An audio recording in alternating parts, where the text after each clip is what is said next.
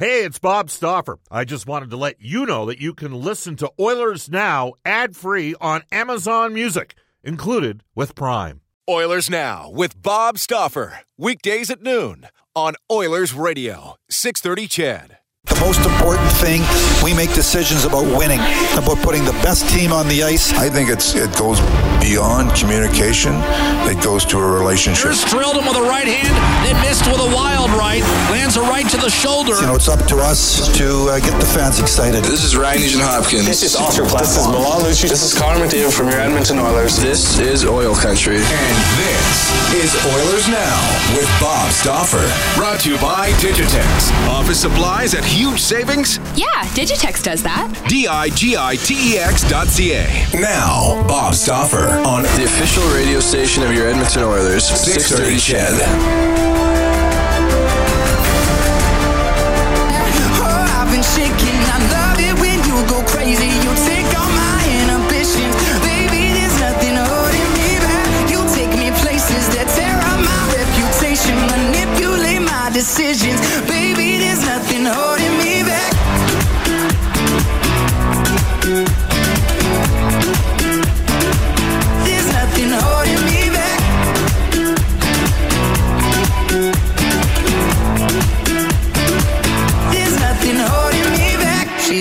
says she's never afraid. And welcome, everybody. Bob Stauffer joining you. This is Oilers Now. Yes, Shawn Mendes last night at Rogers Place. The things you learn. Who knew? 45 million Instagram followers. Didn't realize he was like one of the most 10 most popular acts right now on the planet. And he's Canadian. This is Oilers Now, brought to you by Digitex. It was a heck of a show last night, by the way. Digitex, buy or lease your next office network printer from digitex.ca e-commerce store. No need to spend your valuable time meeting with door-to-door sales reps. You're all in one convenient location. Digitex.ca. Digitex.ca. Alberta's number one owned and operated place to buy office technology, software, IT, and supplies. So much to get to. We have a jam packed edition of Oilers Now for you today. Regular Monday contributor, Sportsnet's John Shannon at 12:35. At uh, just after one, uh, some guys that uh, made some news late last week. One guy won a Stanley Cup. Southside Athletic Club product, Jay Bouwmeester, joining us at 105 and at 115, a guy signing a five-year contract extension, former Oiler Jordan Eberle. And then at 135, with the NHL draft taking place Friday and Saturday in Vancouver, McKeen's Hockey's Ryan Wagman will join us as well. So lots to get to. Here's how you can reach us on a River Cree Resort Casino hotline, 780-496-0063. They're getting bigger and better at River Cree. This month, their main casino floor becomes 100% smoke free. And then the River Cree Resort Casino now uh, shortly will be opening up Embers. I was there this morning for a little uh, PR junket. Wow. It's uh, it's an impressive place, let me tell you. River Cree Resort Casino excitement. Bet on it. You can text us on our 630 630 Heartland Ford text line. Don't buy a new or pre-owned Ford without giving Heartland a chance. Experience the difference of Heartland Ford. We're on Twitter. At Oilers Now, you can tweet me personally, Bob underscore Stauffer. Brendan Escott's taking the next four days off. I'd like to thank Brendan for taking time to uh, host the show on Friday. I was uh, out at the uh, Golden Bears hockey golf tournament uh, with uh, Ian Herbers and Colin Herbers and uh, Jay and a group uh, that uh, carried me all afternoon was terrific. Uh, seeing a lot of the uh, Golden Bear alumni. Bumped into Derek Ryan from the Calgary Flames. He was there as well. Some interesting conversations.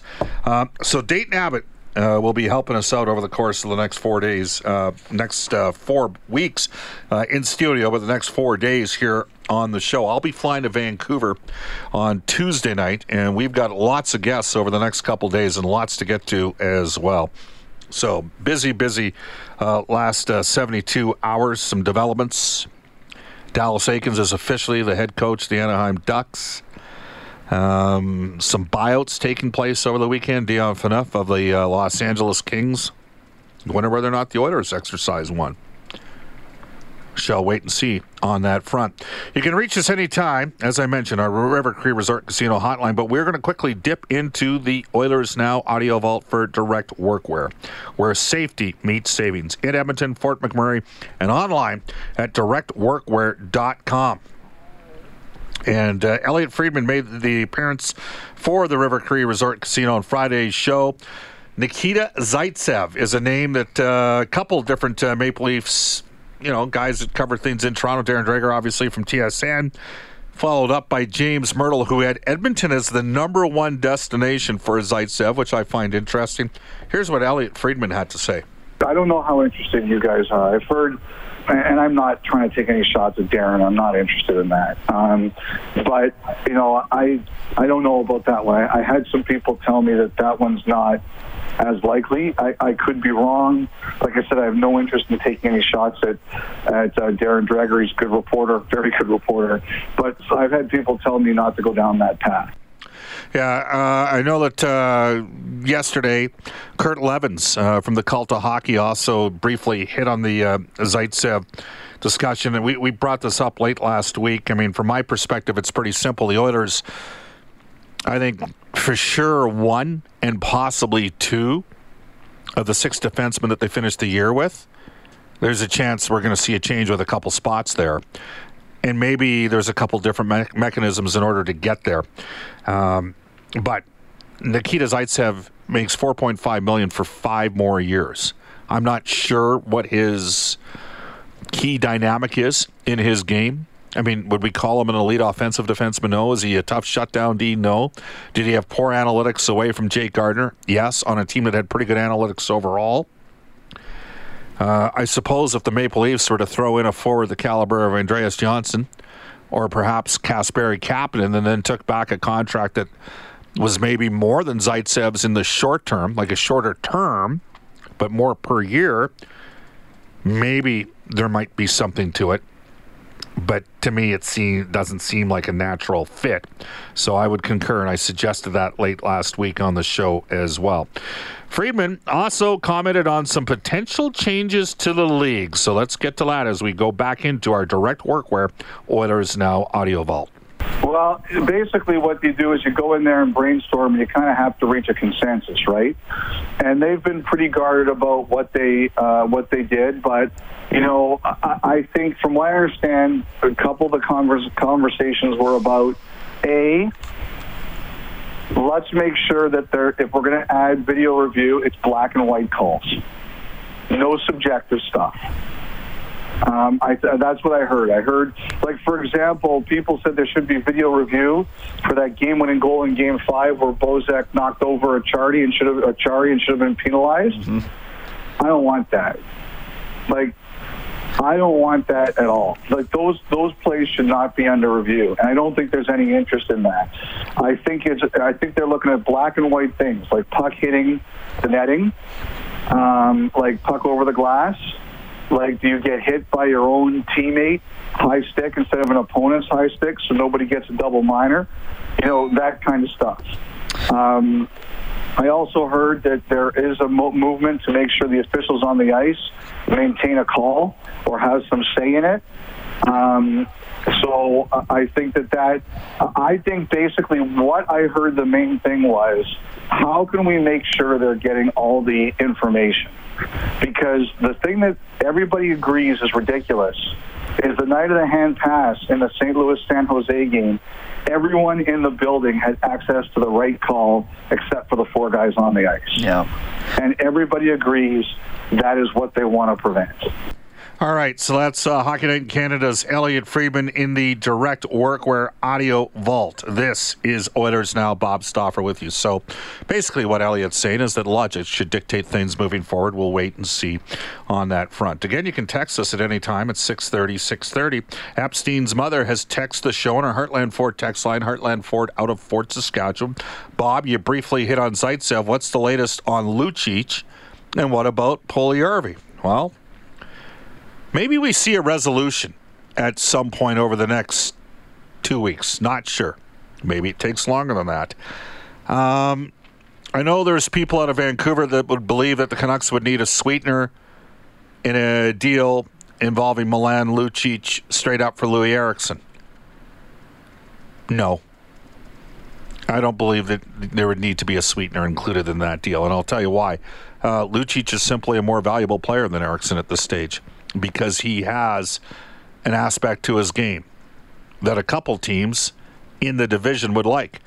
People said, well, what about Calgary? Isn't James Neal a better player at this stage than Milan Lucic? He was in the past year. And again, Lucic has a dynamic uh, that is not easily replaced in the current here and now of the National Hockey League. And there's a saying maybe maybe you build a team one way for the regular season, another way for the playoffs. I don't know. Maybe there's something to that. As for Puljujarvi, Brian Burke said it two weeks ago on Oilers Now. He talked about the fact that, you know, if the Oilers were to make a trade, a like minded prospect, I know that Julian Gauthier, we mentioned him probably three weeks ago, that would be the type of player. Carolina Hurricanes first round prospect, played on the Canadian World Junior team a couple years ago, scored 27 goals this past year in the AHL. I mentioned Carolina because the obvious connection uh, connection between Sebastian Aho and Jesse Puljujarvi. Maybe that's something you could end up doing. Um, one of three things happens regarding Jesse Puljujarvi. Either he gets traded, he's back and works on the relationship with Dave Tippett and his staff. More on that in a second. Or he plays over in Europe this year. Those are the three scenarios. And the agent plays a factor in what occurs as well. So you score 70 goals in your final 90 games as an Edmonton Oilers forward, and those are replacement level numbers. And that's kind of where we're at with the last two guys we talked about. Lucic and Puljujarvi. All right, switching focus. Dave Tippett, what's happening with the coaching staff? Well, we know that Glen Gulutzan's going to remain. A lot of people assume Jim Playfair is coming here. Who will be the third assistant? I think we might have a resolution to this maybe as early as when, uh, no later than say Thursday, because traditionally teams like to have their staffs together either just before or just after the NHL draft. Speaking of the National Hockey League draft, 6:30 CHED challenging you to accurately predict the top 8 draft picks this summer at the NHL draft as part of a 6:30 CHED NHL mock draft challenge. It's presented by my friends at AMJ Campbell. Whoever can successfully pick the top eight picks of the draft in the correct order will have a chance to win $500 cash courtesy of AMJ Campbell. Enter your mock draft at 630ched.com. You could be $500 richer. I know that uh, later this afternoon, if you go on uh, Twitter, you'll see from the Edmonton Oilers account the uh, Sport Chek panel mock draft which is not the same as my top eight or Jack Michael's top eight or Tony Brower's top eight. But uh, we did a little bit of mock da- draft there. I have the Oilers getting uh, Broberg at number eight. Obviously, number one. I think we all know who's going number one. It's going to be Jack Hughes. Kakko is going to go number two. The question is, does Chicago go with Turcotte at three, or do they go with Bowen Byram at three? I think they're going with Turcotte at three, and I think Colorado patient organization. They end up taking Bowen Byram at four. Kirby Dach goes five to LA. At six, huh? We'll see. At six, I think it's going to be uh, Trevor Zegras going to Detroit. Seven, Dylan Cozens to Buffalo, and eight, Philip Broberg to Edmonton. But time will tell. On a uh, sad note, just wanted to pass along, uh, and I'm not sure if it's out there yet, but uh, some of you would certainly uh, are well aware of the uh, the Moss family and Steve Moss, uh, who is the youngest of the 13 children. worked in the legal profession for the last several years. He'd been battling brain cancer. He passed away yesterday on Father's Day. And as we go to break, we leave you with this. We extend our condolences to Susan, Thea, and Jackson. Steve Moss dead at the age of 50.